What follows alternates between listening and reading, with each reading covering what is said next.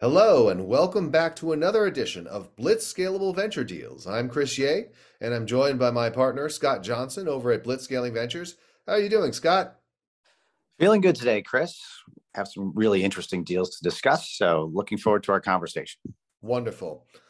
So, we're going to be talking today about deals that were conducted and announced in September of 2022 uh, this podcast is a little later than normal because I was going through the process of moving out of my house, which was a painful and hellish process, but I'm glad to be finally done. You mean there's no app for that? You have to actually move physical stuff. Strangely enough, I could not use the blockchain to move my 20 year old boxes. yeah, or sort through them, which is really the hardest part, which is trying to figure out which which, which things to keep and which not. Sort of like cleaning out your hard drive. Okay, so uh, September let's look at total deal count for the deals we track. Remember, we're tracking just a subset of firms, some of the largest, most uh, recognizable ones. And total deals 82, which compares to, uh, let's say, January was 140 and August was 84 and July was 70 and so you know we're at a new normal here Chris you know 70 84 82 I think we're sort of bumping along at that number of total deals.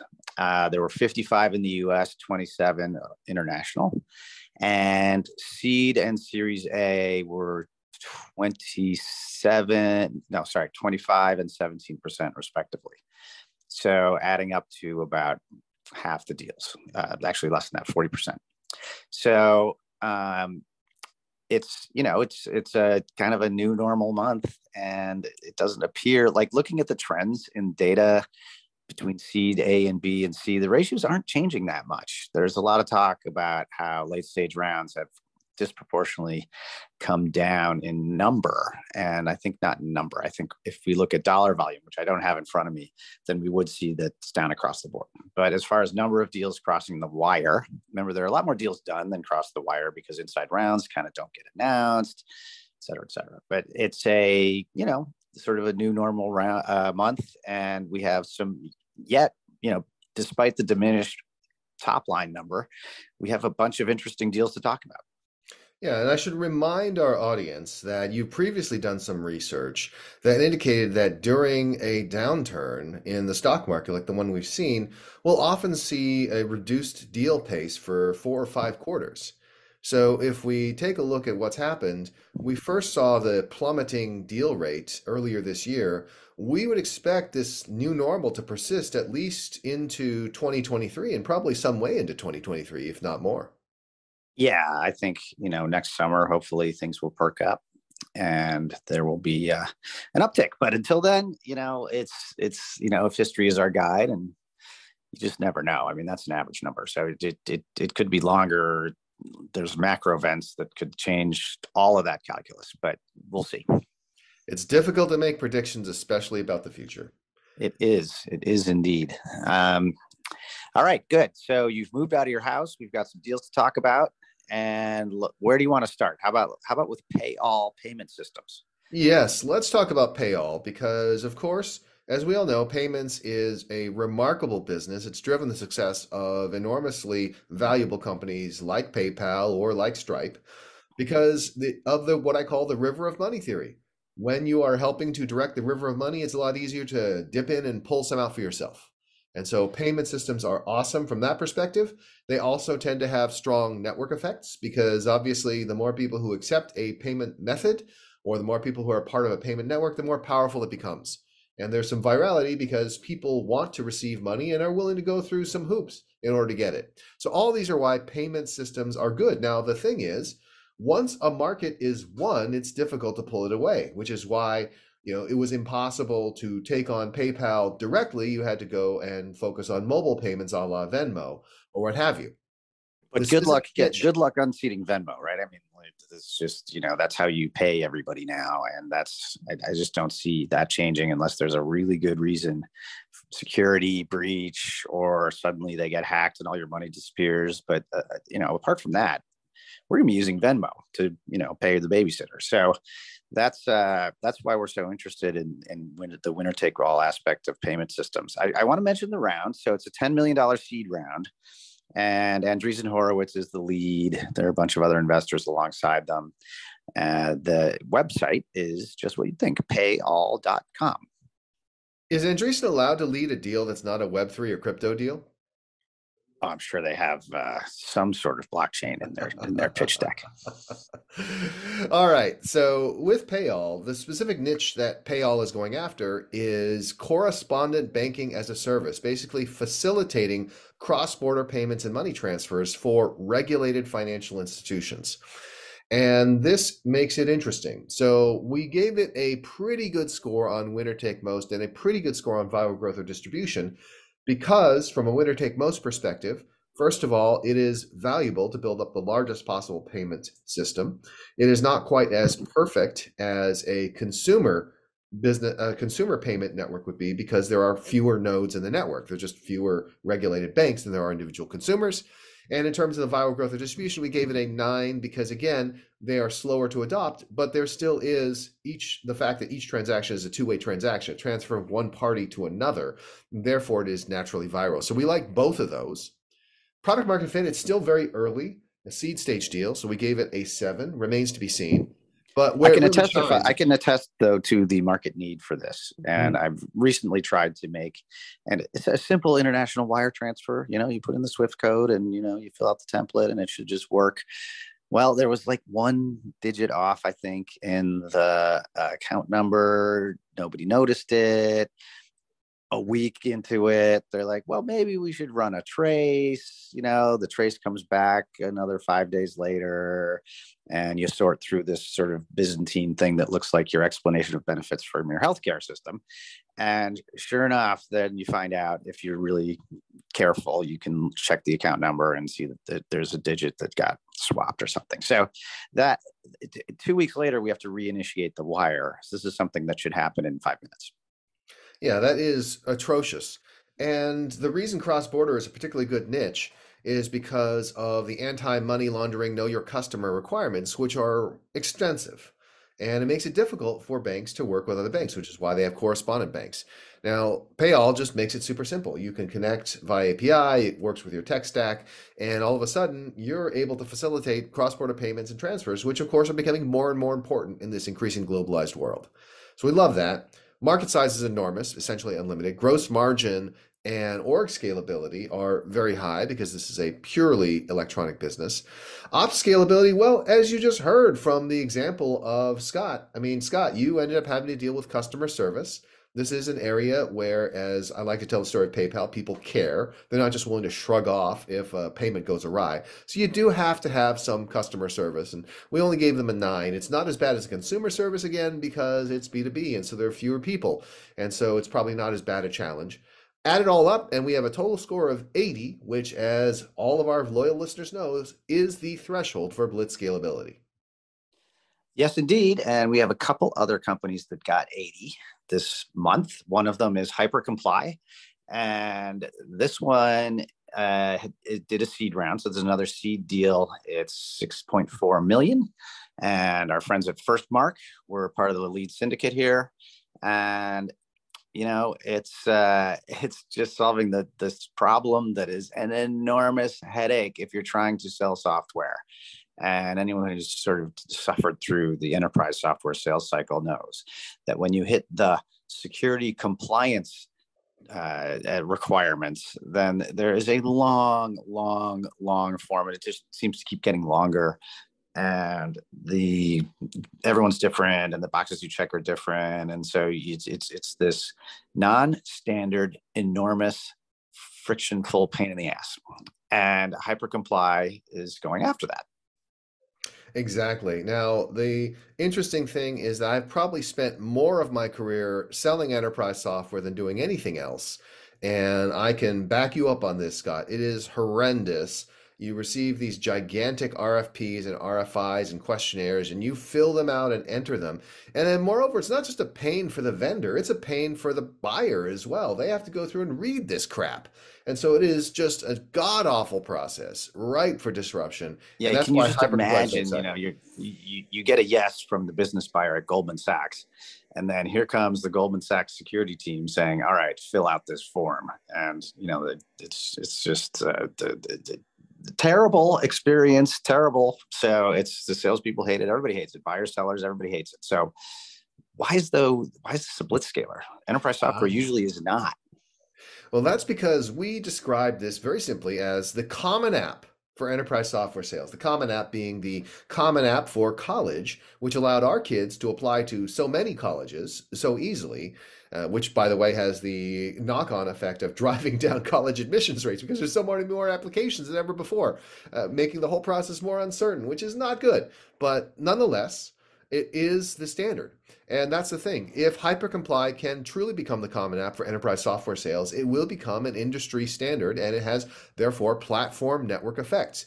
Now, this is not as strong as a two sided marketplace or communications network. We're only giving it a 9 out of 10, but it is still strong. And we also gave it a 9 for viral growth or distribution because, as I described it, HyperComply benefits both the buyer and the seller the supplier and the purchasing group.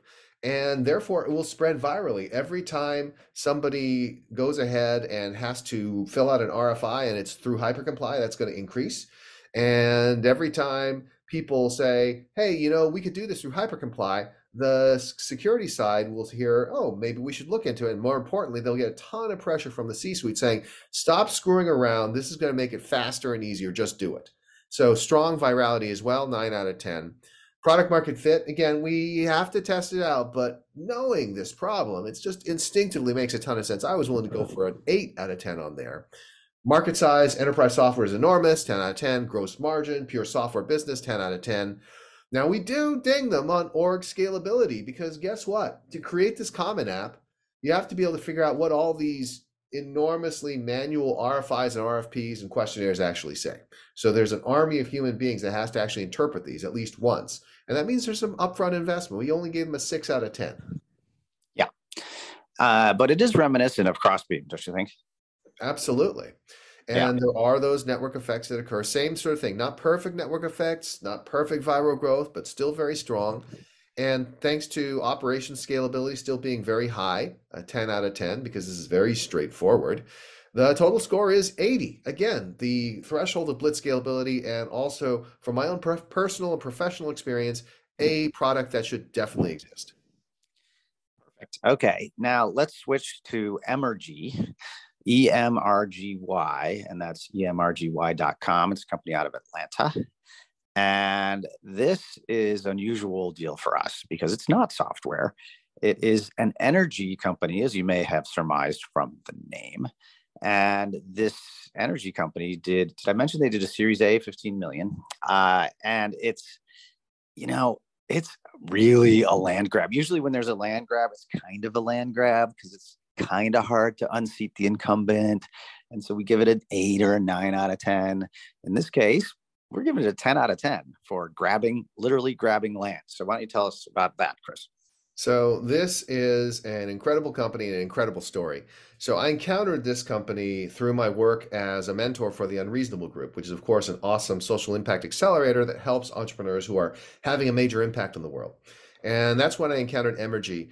And as the entrepreneur Emily Morris was describing her company and her situation, I was literally trying to throttle back noises of excitement that I was involuntarily generating. I was like, mm, ah, oh, mm, mm, going along as she talked about it because I have never seen anything close to the something that matched so closely the factors that created such enormous fortunes in shale oil and gas in the 2000s. So here's the deal. What Emrgy does is it makes micro turbines, micro water turbines. So normally you have these gigantic turbines in a dam. You've probably seen them in movies and other things like that. They're just absolutely enormous and they generate all this electricity. Well, Emrgy makes the tiny, tiny version of it. They look a little bit like egg beaters or mixers. And instead of being, you know, part of a gigantic dam that weighs billions of tons, they are small units that can be basically the size of an SUV that can be put in artificial waterways, canals, and aqueducts.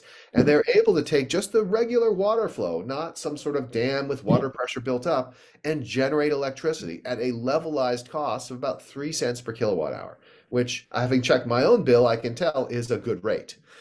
So, what do we have here? What we have here is a technology that generates clean energy at a very low cost. But that's not all they generate clean base load energy. In other words, energy that is operating 24 hours a day. That's the big problem with most wind and solar right now. It does not operate all the time. And therefore, in fact, there are major issues with the grid here in California because the solar panels go offline as the sun goes down, and then people come home with their electric cars and plug in to charge early evening is actually the highest point of demand, and that's precisely when the energy is going away. And so, having something that can reliably produce electricity all the time is enormously valuable. Historically, this is only possible through fossil fuels or nuclear. There's no renewable energy that generates it other than maybe some hydropower, which is very limited in geography. All of a sudden, with energy you can have distributed hydropower, you can have clean baseload energy, and you can do this in a way that has almost zero environmental impact. Right? The biggest issue with hydropower, mm. and you've seen this with these gigantic dams that have built. Perhaps you recall the building of the Three Gorges Dam in China. You know, you the Aswan Dam in, in Egypt. You're creating enormous ecological damage, destroying World Heritage sites, killing the wildlife. Here, they put the turbines into artificial waterways, canals, and aqueducts where the, the wildlife isn't there to begin with and where, by the way, there's close access to the electrical grid to just plug in and, and, sell the electricity there. So enormously valuable. And what's best of all is they're the only ones who have this technology, which means when they go out there and talk to the various operators of these waterways to get the energy generation rights for these waterways, they're talking to people who basically view these things as useless, right? There's no energy generation right now. All of a sudden, Emrgy comes along and says, Hey, would you like to make some extra money off of what you're already doing? We'll take care of everything and they just sign up and they don't even require that much of an upfront payment. So it's even better than shale oil and gas because it is good for the environment and there is an enormous upfront investment required. So I got so excited when I saw this. I'm like, this is 10 out of 10 winner take most.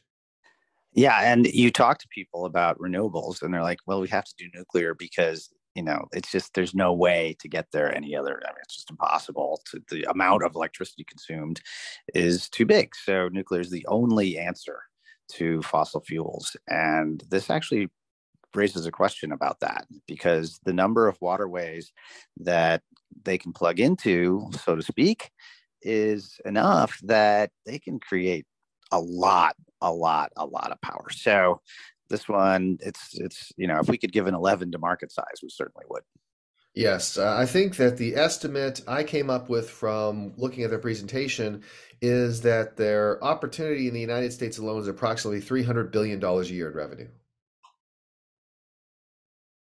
So that's exciting. Uh, now, we still have to score the rest of the things. In terms of viral growth and distribution, this is not completely viral. Of course, there's a little bit of word of mouth, but the main thing it is is it's a story, much like Chesapeake Energy, where you can hire an army of salespeople. In the case of Chesapeake Energy, they called them landmen because this was the 2000s and it's a sexist industry.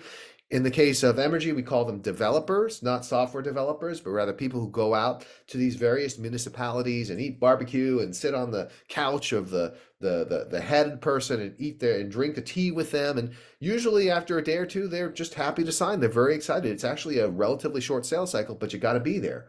Fortunately, there's already an army of potential salespeople that the solar industry has trained up. And there's a very clear analogy. You can just get people who are doing solar development and have them do this instead. It is almost a direct translation, and that's actually where they have their commercial people from. Product market fit. This has been out there in the marketplace, installed, generating electricity in pilot projects since 2017. So this product is out there. It's not like something that's brand new. It's not like something where there's no results. The results are in, it works. We talked about the market size being enormous.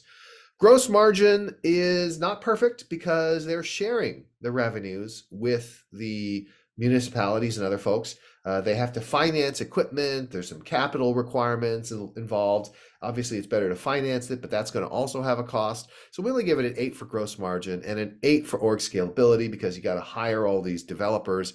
And then the biggest issue is ops scalability. So if they're going to operate hundreds or even thousands or tens of thousands of turbines around the country, they got to keep them running.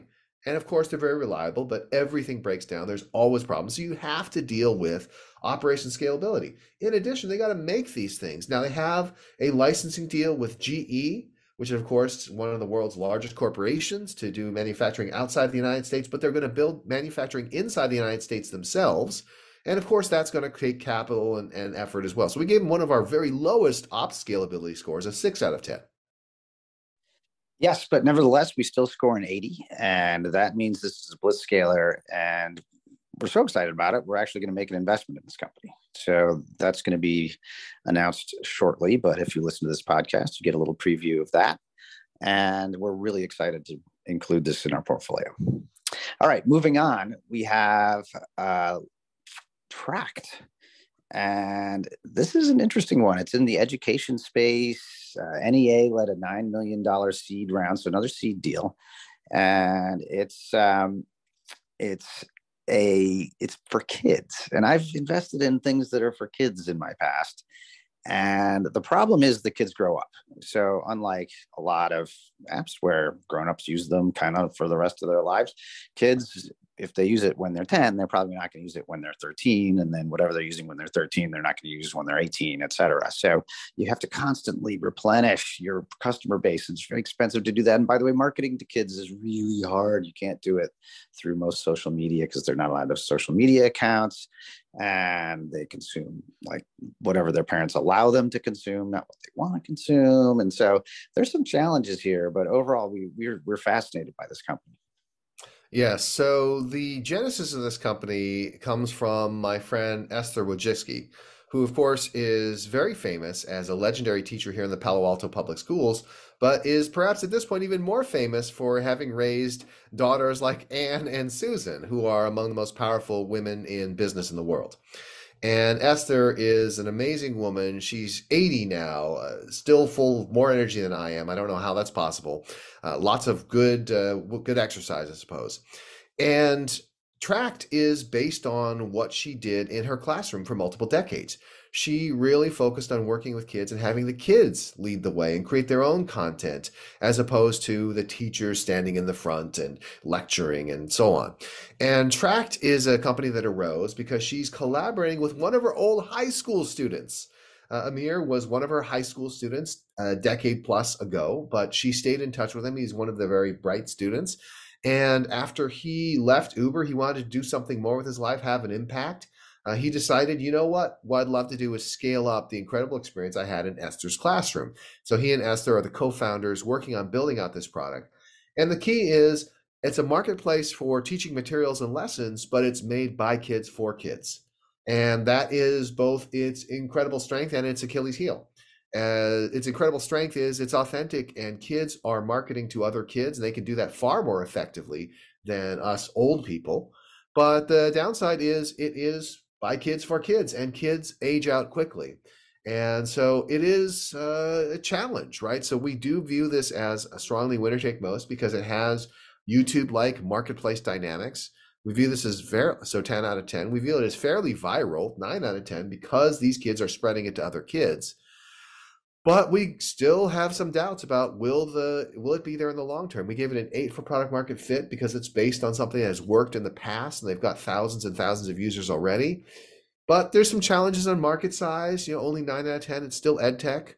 Gross margin ten out of ten, uh, which is great. Org scalability, you gotta have moderation. You gotta check safety, so that's going to be not perfect. So eight out of ten. And then ops scalability is basically running a YouTube service, which it's now trivial to do. Ten out of ten.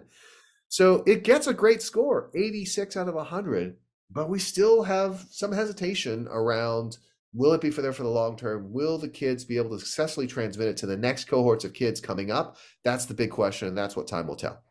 Yeah, and you know, the, it, it, it, might be true that it's really the teacher that's the customer, and the teachers are pretty persistent, and they don't churn nearly the way the kids do, obviously. So, um, you know, it's it's it, it might overcome that objection that we raised about the kids passing along to the kids. If you want to check it out, it's at tract.app. That's T R A C T dot A P P. And that is Tract. Let's move, move, move along to Fermat Commerce. Chris, what the heck is that? Well, I believe we would pronounce it Fermat Commerce, much like Fermat's last theorem. But what Fermat Commerce does is it makes it really easy for influencers to sell within their content. So, judging by the demonstration we can see on their website, what you're able to do, let's say you're an Instagram influencer, right? You've got millions of people following you, doing videos all the time. And then the way you monetize is you put notes in the video saying, hey, by the way, you can go here, you can enter this code, you can do that and it's this ridiculously challenging thing, right? People have to actually break the flow of what they're doing, click there, do it separately, remember to do it. It's frankly, it's amazing that influencer marketing works despite all the barriers.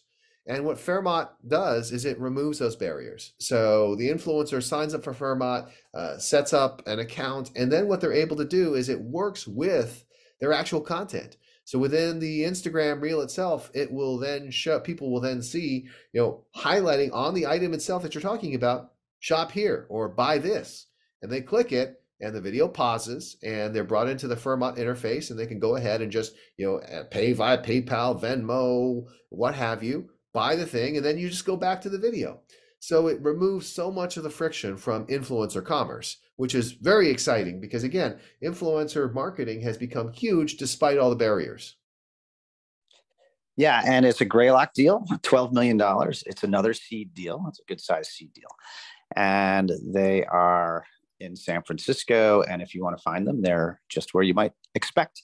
Fermat Commerce, Fermat Commerce, sorry, Chris, fermatcommerce.com, F E R M A T, commerce.com. Uh, so scoring wise, you know, I, it, it is really a pain. Let's say you have something you want to sell and you think, oh, influencers could sell that. You know, where the heck do you turn to make that easy? Like which influencer and why? And and then how do you sign them up? And like, do you have to deal with their agent or what, what's the process? And it's probably different for each one. So if you just make selling through influencers as easy as is as it is today to sell through websites where you can just go to an ad network or go it's it's very easy to just go to google or facebook and self-serve and away you go. You know if they bring a self-serve component to influencer marketing then i think it just could explode. So very exciting there. Is it winner take most? Well because you want the most choice as to which your influencers are and the best data around those influencers then you want the biggest uh, set of influencers. So that's you know that side of the marketplace needs to be the biggest, and on the other side, of course, the influencers are going to be using the service that has the most advertisers. And just look at Google. I mean, it's it's the it's the place to go, and it's become a marketplace where you cannot compete unless you're Apple and you make it technically infeasible to, to do what they used to do. But it, that's it's so it's it's a really amazing self-serve opportunity for both sides of the market. Yeah. So we gave it a nine. Yeah, exactly. And we gave it a 10 out of 10 in distribution because guess what? Anytime you're serving a group like influencers who are shameless self promoters, and I mean that in a very positive sense, it is extremely viral. They're going to be out there for themselves. This is what they do on a daily basis. They're going to be flogging you and what you do. And by the way, as we all know, the number one profession that young people want to be today is influencers. So the people who are watching those influencer videos are going to see this and say, when I'm an influencer, I got to use this myself. So there's a lot of spillover there. So that's obviously a, a great thing. Uh, we continue along product market fit. Hey, you know, still pretty early. Uh, it seems like it makes a lot of sense, but we're only going to give it an 8 out of 10. We're going to wait and see, not going to give it the full 10 out of 10. Want to make sure this is something people continue to use over time. Market size, enormous, 10 out of 10. Gross margin, really high, 10 out of 10. It's a marketplace, they're not taking inventory, or they can just plug into Shopify's and all these things in the world. Org scalability, you know, some care and feeding involved with the influencers. They could be tricky customers to deal with. So we're going to give it an 8 out of 10. But ops scalability, again, they're not touching the goods themselves. The whole infrastructure is so well developed already. 10 out of 10. The overall score is 88, which is a really good score. Yeah, we're excited about that one. It's a seed round, so you know they have a ways to go before they prove that they are the winner that's gonna take most. But we love the model, and that does it for the deals of September 2022. Chris. Yeah, it's another exciting crop. Uh, I have to say, you know, they've been talking about how there's a flight to quality in the funding market, and that companies that are good, high quality companies are still able to get funding. And at least based on what we're seeing, I mean, while we saw a decline in the number of deals, we did not see a decline in the number of deals that we considered interesting deals. And obviously, had, they have tended to move a little earlier. You heard a couple of times today when we said this is a seed deal, this is a seed deal. But it is the case that great companies are still coming out there. And so, in many ways, even when there's a slowdown in the marketplace, that doesn't mean there are fewer great companies. It just means there's fewer companies getting funded. And perhaps that displays the fact that it's actually healthy sometimes to have a bit of a market shakeout. Yeah, I mean, try explaining that to the to the company that raised money a year ago and is running out of cash and just doesn't seem to have enough of what it takes to be in that flight to quality class eh, you know that's really tough situation so it's you know it's easy for us as investors to sit here and say that but uh, I, I just want to give a shout out to everybody who's struggling to raise money right now it is a highly highly stressful time Absolutely, especially for those entrepreneurs who've never experienced a market like this before. Unless you were out raising money in that sort of 2008 timeframe, you haven't experienced this before. And unfor- of course, and unfortunately, you know, you and I have experienced many booms and busts over our careers. We bear the scars from our learning experiences to prove it. But it is the case that even during tough times, you can start great companies, and hopefully, more great companies will get started. And if the company that you raised money for that's struggling right now goes under, hey, that doesn't mean you weren't cut out to be an entrepreneur. It just means it's time to gear up and figure out the next one. Yes, that's the Silicon Valley way. All right, Chris, uh, great doing this with you as always. Thank you, Scott. And I hope that everyone will join us again next month when we will be looking at deals for October 2022. This is Chris Yeh on behalf of Scott Johnson. Thank you for listening.